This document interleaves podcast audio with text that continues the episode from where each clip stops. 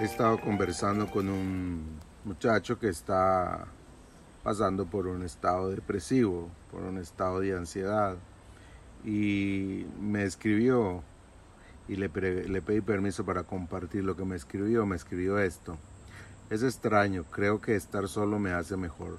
Pero ahora que salí y socialicé un poco con vecinos, con gente que me topé en la calle, me hizo reaccionar y dejar de pensar en mis tonteras.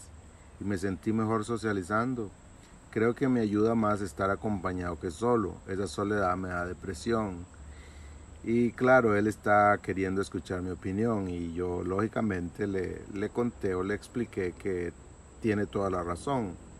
Es que nosotros fuimos creados para socializar.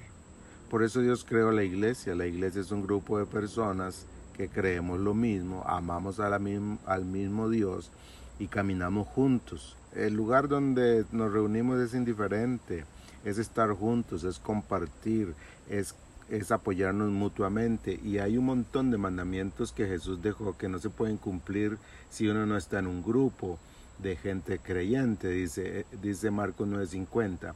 Estén en paz los unos a los otros. Juan 13:14. Ustedes también deben lavarse los pies los unos a los otros.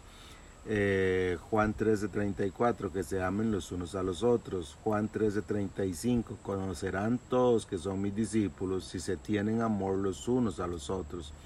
Juan 15:17, que se amen los unos a los otros. Romanos 12:10, con honra, dándose preferencia unos a otros. Romanos 14:13, no nos juzguemos los unos a los otros. Y puedo seguir porque la lista es larga, porque son muchos mandamientos que no se pueden cumplir si no estamos en un grupo eh, y no pertenecemos a un grupo. Y pertenecer no es estar en un grupo de WhatsApp, no es eso, es reunirnos, es estar juntos, es compartir. Eh, es, es, tener confianza y contar nuestras necesidades, es estar listo para poner el hombro y ayudar a otros, porque no solamente la iglesia es un grupo donde usted va a llorar sus penas, sino que también es un grupo donde usted da soporte y apoyo a otros.